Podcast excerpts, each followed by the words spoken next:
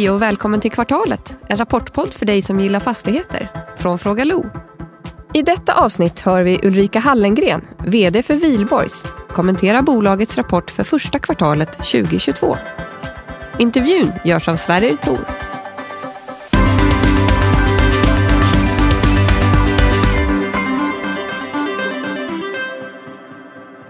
Hej och välkommen till ännu ett avsnitt av Kvartalet och hej Ulrika Hallengren. Hej! Välkommen tillbaka till Kvartalet. Tack så mycket. Nu fick, eh, kunde inte jag vara nere i fina Skåne idag så du är med på länk men det går ju jättebra. Och jag ska börja med frågor som vanligt. Eh, Hur är läget?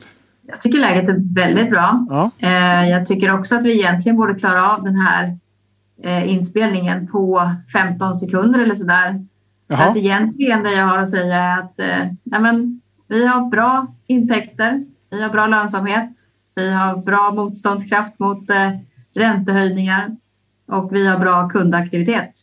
Då säger vi tack för att ni har lyssnat. Tack! Bra. Ska vi höra också vad Niklas har att säga? Niklas Höglund. Så får han också recensera lite. Ja, absolut. Ja, då var det dags för snabbanalysen av Wihlborgs första kvartal. Eh, och Wihlborg börjar ju året starkt, eh, slår analytikernas förväntningar återigen eh, på förvaltningsresultatet i det här kvartalet och även nettouthyrningen fortsätter att förbättras. Omvärderingen är lite i underkant jämfört med de andra bolaget, men man rapporterar ju 0,4 procent upp jämfört med fjärde kvartalet. Aktiemarknaden reagerar lite försiktigt. Aktien är ner en procent på rapportdagen, men fortsatt en procent bättre än börsen som var riktigt sur även på rapportdagen. Och om vi tittar på drivarna i rapporten så är ju förvaltningsresultatet upp med 12 procent eh, på årsbasis eller jämfört med förra året. Och tillsammans med den lite försiktiga omvärderingen så ger det trots allt en substanstillväxt på 2,5 procent sedan årsskiftet och 17 procent upp på ett år med återlagda utdelningar. De här starka siffrorna till trots så har faktiskt Wihlborgs värderats eh, ner och handlas idag med rabatt om 4 procent med stängningskursen och på rapportdagen. En nivå som bolaget var nere på senast i samband med Q1 2020 i en betydligt mer osäker värld. Men där såklart det högre ränteläget spökar för sektorn som helhet eh, trots ett fortsatt riktigt attraktivt yieldgap för, för Wihlborgs i sina marknader. Framåt så är det fortsatt två viktiga värdedrivare att hålla koll på ett projekt. Bolaget har historiskt eh, framgångsrikt stärkt kvaliteten i beståndet och får bra avkastning på sina projekt. Här har bolaget inte startat något projekt i kvartalet, men han startade ju tre projekt i Q4 eh, som han fortsätter leverera från. De högre insatspriserna kan ju dämpa marginalen och det ska bli intressant att höra bolagets tankar här. Men man har ju riktigt bra kuddar med höga marginaler och eh, starkt track record. Förvärv är en, en annan viktig värdedrivare. Bolaget har en stark finansiell position efter försäljningar förra året och, och för förra året och även om aktien handlas till rabatt så tror jag hellre bolaget kommer att prioritera förvärv än återköp. Det, jag tror inte rabatten sticker ut eh, tillräckligt attraktivt här och jag tror definitivt att aktiemarknaden hellre ser en fortsatt bra kassaflödesförvärv och, och driv i, i kassaflödet per aktie. Att bygga från styrka gäller Wihlborgs i högsta grad och här får man en, en starkt kassagenererande bolag till rabatt och med en tydlig projektpotential på köpet. En mycket stark position trots en osäker omvärld. Bra, då säger vi tack till Niklas. Eh, om du ska, nu, nu har du gett oss korta versionen Ulrika. Om du ska sammanfatta kvartalet i, i en lite längre version, vad säger du då? Men då kan jag lägga till att vi också har en bra nettouthyrning, bra värdeuppgångar eh, och att eh, vi också ser väldigt bra utveckling i hyresökningar i like for like. Mm, mm. Det är ju alltså det är ju en helt annan värld idag än vad det var när vi pratades i förra gången. I alla fall i, i kvartalet. Eh, det är eh, pandemin verkar tyvärr vara lite på väg tillbaka. Även om det kommer, sannolikt aldrig kommer bli på samma sätt som det har varit. Vi har eh, ett krig, vilket du nämner i, i, i inledande ord med, som är liksom svårt att, att fatta. Det är ju svårt att fatta krig generellt, men särskilt när det är så nära oss. Eh, vi har en, en helt annan tid egentligen i form av, av makroekonomiska faktorer. Inflation som vi inte har sett på 14 år som är på väg upp helt plötsligt. Hur påverkas ni som, som företag av allt det här? Det är många aspekter. Mm. Eh, så är det naturligtvis. Och Det är klart att vi är nu inne i en period där omständigheter som tidigare har varit givna, där vi har i globalt perspektiv har tänkt oss att samarbete och vi har ett antal nationer som ändå verkar mer och mer eh, tillsammans och man har stora handelsutbyten och plötsligt så ser världen helt annorlunda ut. Mm. Eh, och till det ska läggas alla mänskliga katastrofer eh, i spåret av krig. Det är klart att vi inte någon var kanske förberedd på, alltså man kan ju inte förbereda sig på de de reaktioner som kommer av detta och jag har ingen aning om hur långsträckt eller hur utmanande det, det blir för oss. Mm, mm. I det perspektivet så är det också så att de hinder som kommer i vägen av att eh, det, energi kostar mer pengar och att det blir materialbrist och andra saker. Det är ju underordnat de strukturella frågorna och det mänskliga lidandet naturligtvis. Det kan man inte Mm. Det kan man inte hantera på något annat sätt. Nej, nej. Eh, men samtidigt är det så att omvärlden förändras hela tiden. Katastrofer kommer alltid finnas av olika karaktär och för de som är närmast så har det liksom livsavgörande eh, påverkan. Eh, men vi har alla ett bidrag som vi kan göra och ett av de bidragen är ju att också se till dem, både till de ansvarsuppgifter som vi har i, i våra mera ordinarie liv och där, se till att de är tryggade så att vi också förstås kan, kan lämna vårt bidrag till, till framtiden mm. på något sätt. Mm. Och i det menar jag att liksom, vårt regionala engagemang, det kan vi fortsätta när vi själva inser att nej men okej, okay, vi står väldigt stabila även i en utsatt position.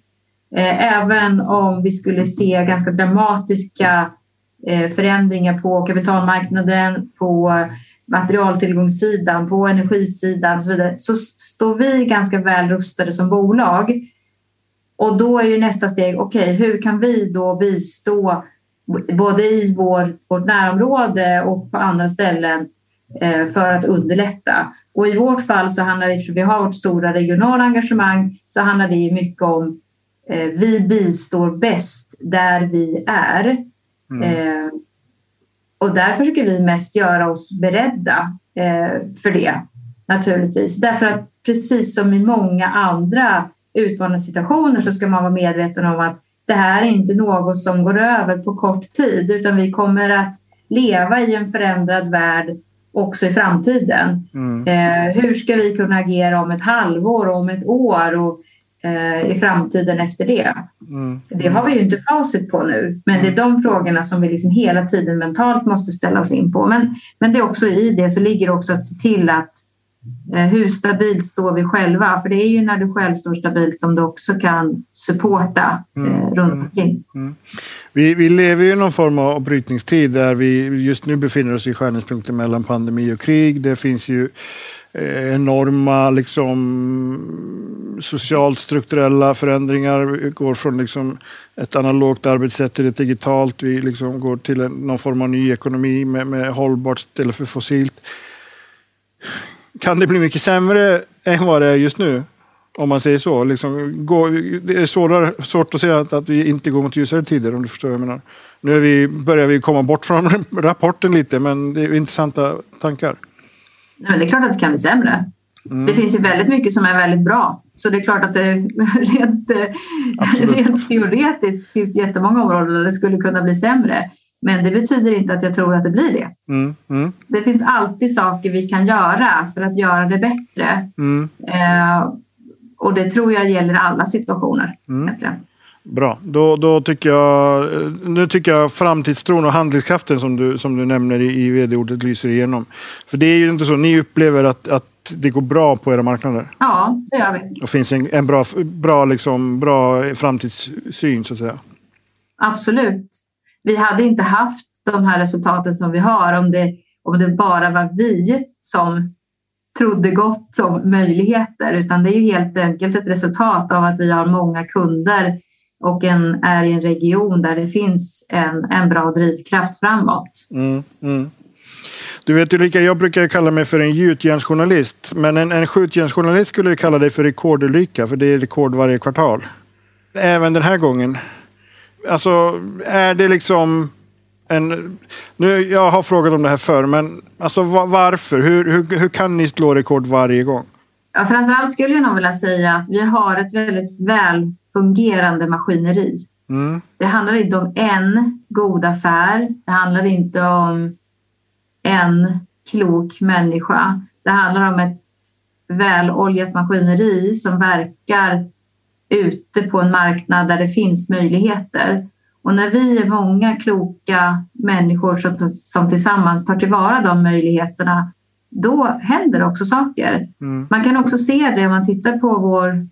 Ja, men nu hade vi återigen en väldigt hög eh, positiv nettouthyrning plus 28 miljoner i kvartalet och det mm. är efter att vi har haft gått ifrån ett rekordår 2021 med 115 miljoner i positiv nettouthyrning. Då tittar man i, i listan över vad är det för avtal vi har skrivit. Då är det verkligen det. Det är många olika branscher, det är många olika affärer, det är alla våra regioner.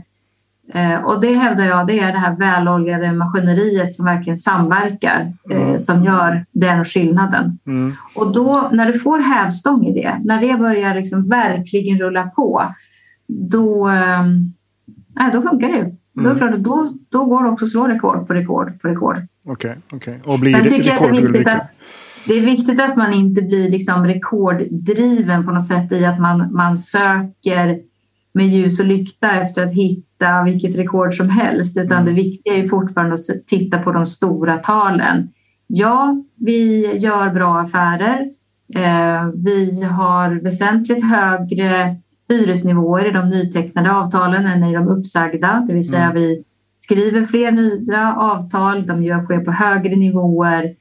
Eh, vi fortsätter att ha en volym med eh, projekt så vi kan fortsätta mata in produkter i vår, i vår bank på något sätt mm, mm. Eh, på vårt lager.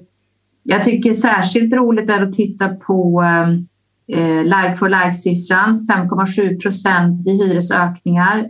Inte hyresökningar utan hyresintäkter. Mm, mm. eh, det är en riktigt bra siffra. Ja. Så, att, så det är viktigt att poängtera de de relevanta siffrorna så att man inte bara söker rekord i, i mm. vad som helst. Mm. Den här eh, nettouthyrningen på, på 28 miljoner. Har du, alltså hur mycket av det är nyuthyrningar i projekt? Hur mycket av det är omförhandlingar?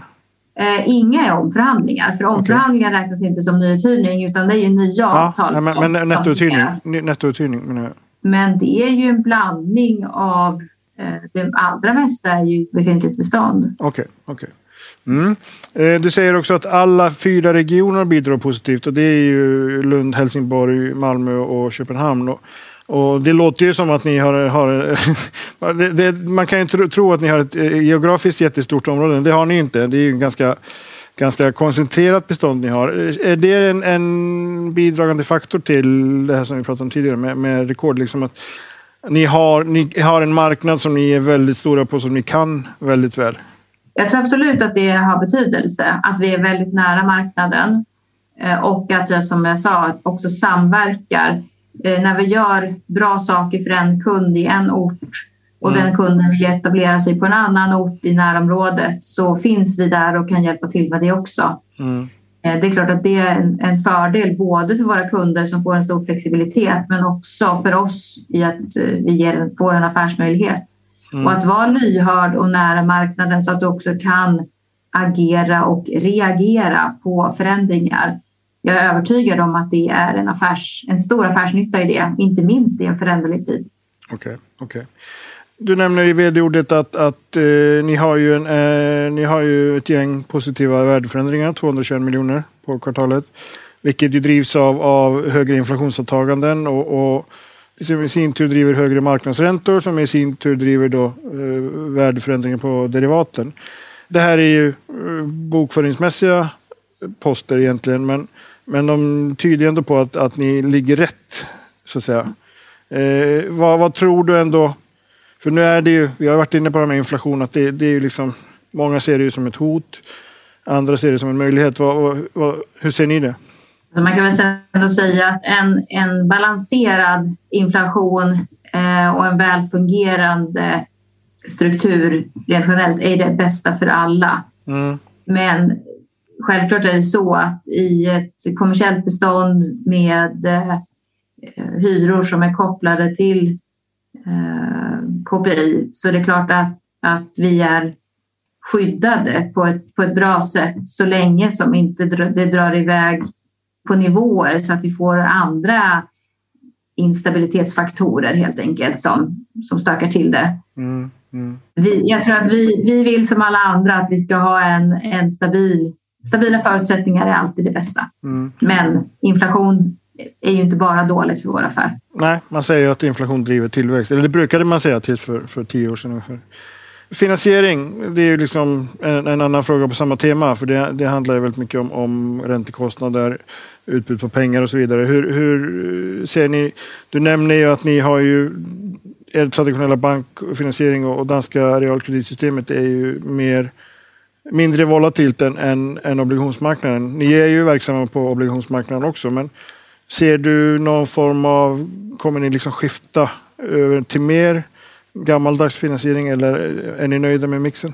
Vi är nöjda med mixen. Vi har en väldigt bra mix idag. Jag tror vi har 17 procent eh, på obligationsmarknaden mm. och eh, den allra största delen i det svenska eh, banksystemet men även en stor portion i det danska realkreditsystemet. Mm.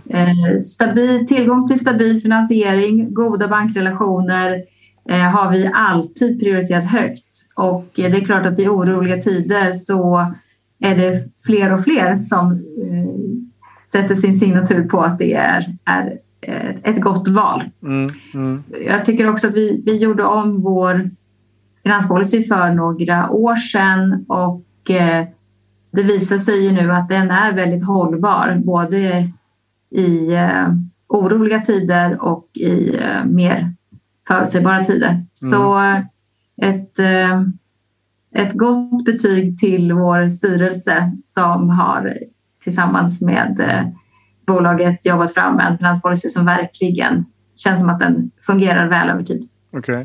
Ni har ju en, eh, om man tittar på, på finansieringskapitlet eller skulder och ex-kapital som det heter i, i rapport. Eh, ni har, det finns ju en, en eh, tabell såklart om strukturen och ni har ju ganska framtung ränteförfallsstruktur medan eh, kapitalbindningen är ju betydligt mm, längre egentligen. Där är det ju 2024 som är kanske det, det viktiga året. Hur, hur, ser, liksom, ser du någon risk att, att räntekostnaden kommer sticka iväg nu under 2022 där ni har, kommer att behöva omförhandla en hel del? Det är klart att vi kan, vi kan se vissa räntejusteringar eller finansiella kostnader som, som ökar här under året. Mm. Men det är inte på nivåer eller till nivåer där vi känner någon... Vi, vi har helt enkelt en eh, bindningstid på ett sådant sätt som gör att vi är tämligen stabila. Okay. För att inte säga väldigt stabila. Mm. Mm. Bra. Eh, du var ju inne på i början också här med materialpriser och, och, och liksom, det är ju inte bara materialpriserna i sig. Det är ju liksom att det är svårt att få tag i material för det liksom har ju inte lyckats eh, hela leveranskedjan är ju på något sätt ur, ur, ur fattning så att säga. Ni är ju ett projektutvecklande bolag. Eh, hur ser du liksom att Ser du någon risk där att ni kommer behöva avvakta med projekt? Ser du någon risk att de kommer bli, bli så pass dyra att kalkylen inte längre går ihop och ni behöver liksom bara eh, trycka på, på paus eller stopp? Vi eh, har en bra eh, framförhållning i de projekt som vi har igång idag, så mm. där känner jag ingen oro. När det gäller projekt som vi står precis och ska starta igång så jobbar vi väldigt nära med våra leverantörer på det området för att vi tillsammans ska vara säkrade. Och det känner jag att det går, går väl i hand med hur vi har, har jobbat tidigare också, men det är en fråga som är ännu mer viktig idag därför mm. att vi ser ju de här slagen som finns. Mm. Att byta material från, från ett material som det finns mindre tillgång på till ett annat, det har vi tränat på tidigare så det är klart att det är ett sätt att hantera frågor. Mm. Men vi behöver ju vara väldigt alerta på den här frågan och redo förstås också att eh, förändra planer om det skulle behövas. Men just nu ser vi inte några sådana eh, projekt. Okej, okay, okay, Tillväxtstrategin bygger ju mycket på, på utveckling, eller framförallt på utveckling. Eh, ser du att det finns läge där man kanske temporärt kan gå över till liksom förvärv istället? Att, att, liksom, eller att, att tillväxten, tillväxten inte, inte når de liksom mål ni har?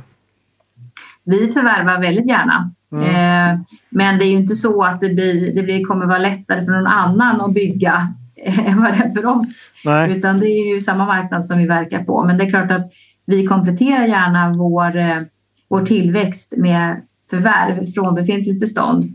Mm. Det har vi gjort hela tiden. Det är bara det att vi vill självklart, eh, vi är måna om att det ska vara rätt produkt och på rätt plats.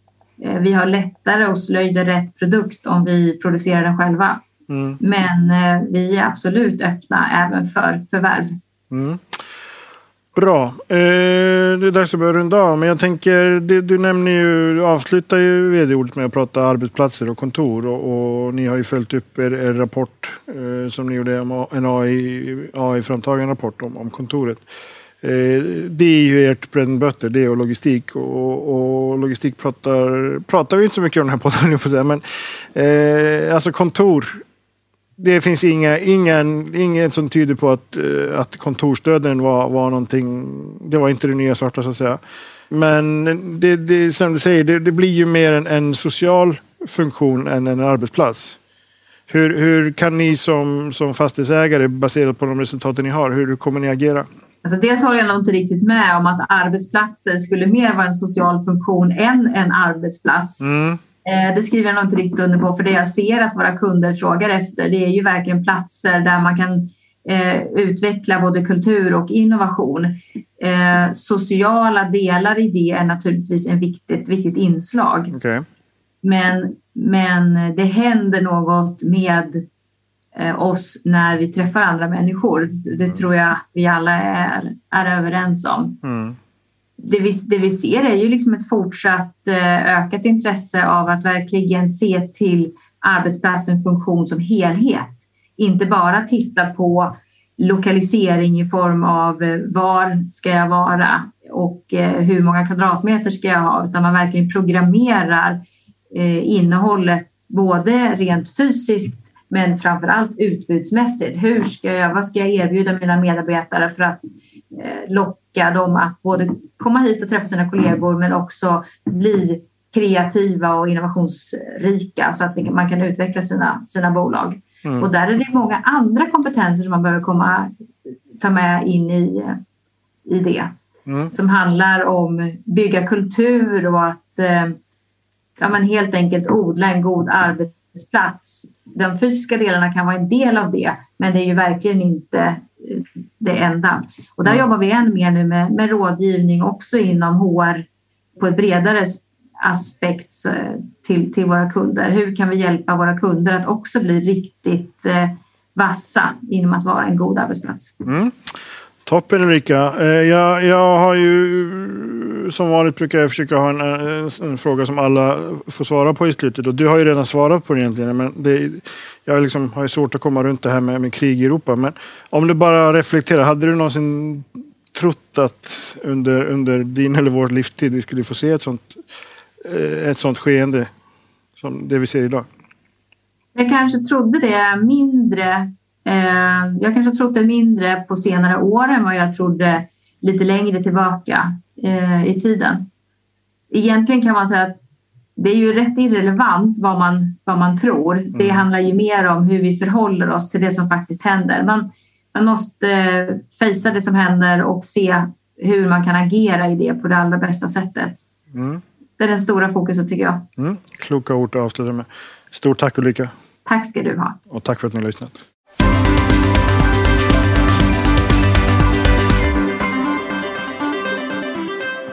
Det här programmet görs på Beppo. Beppo.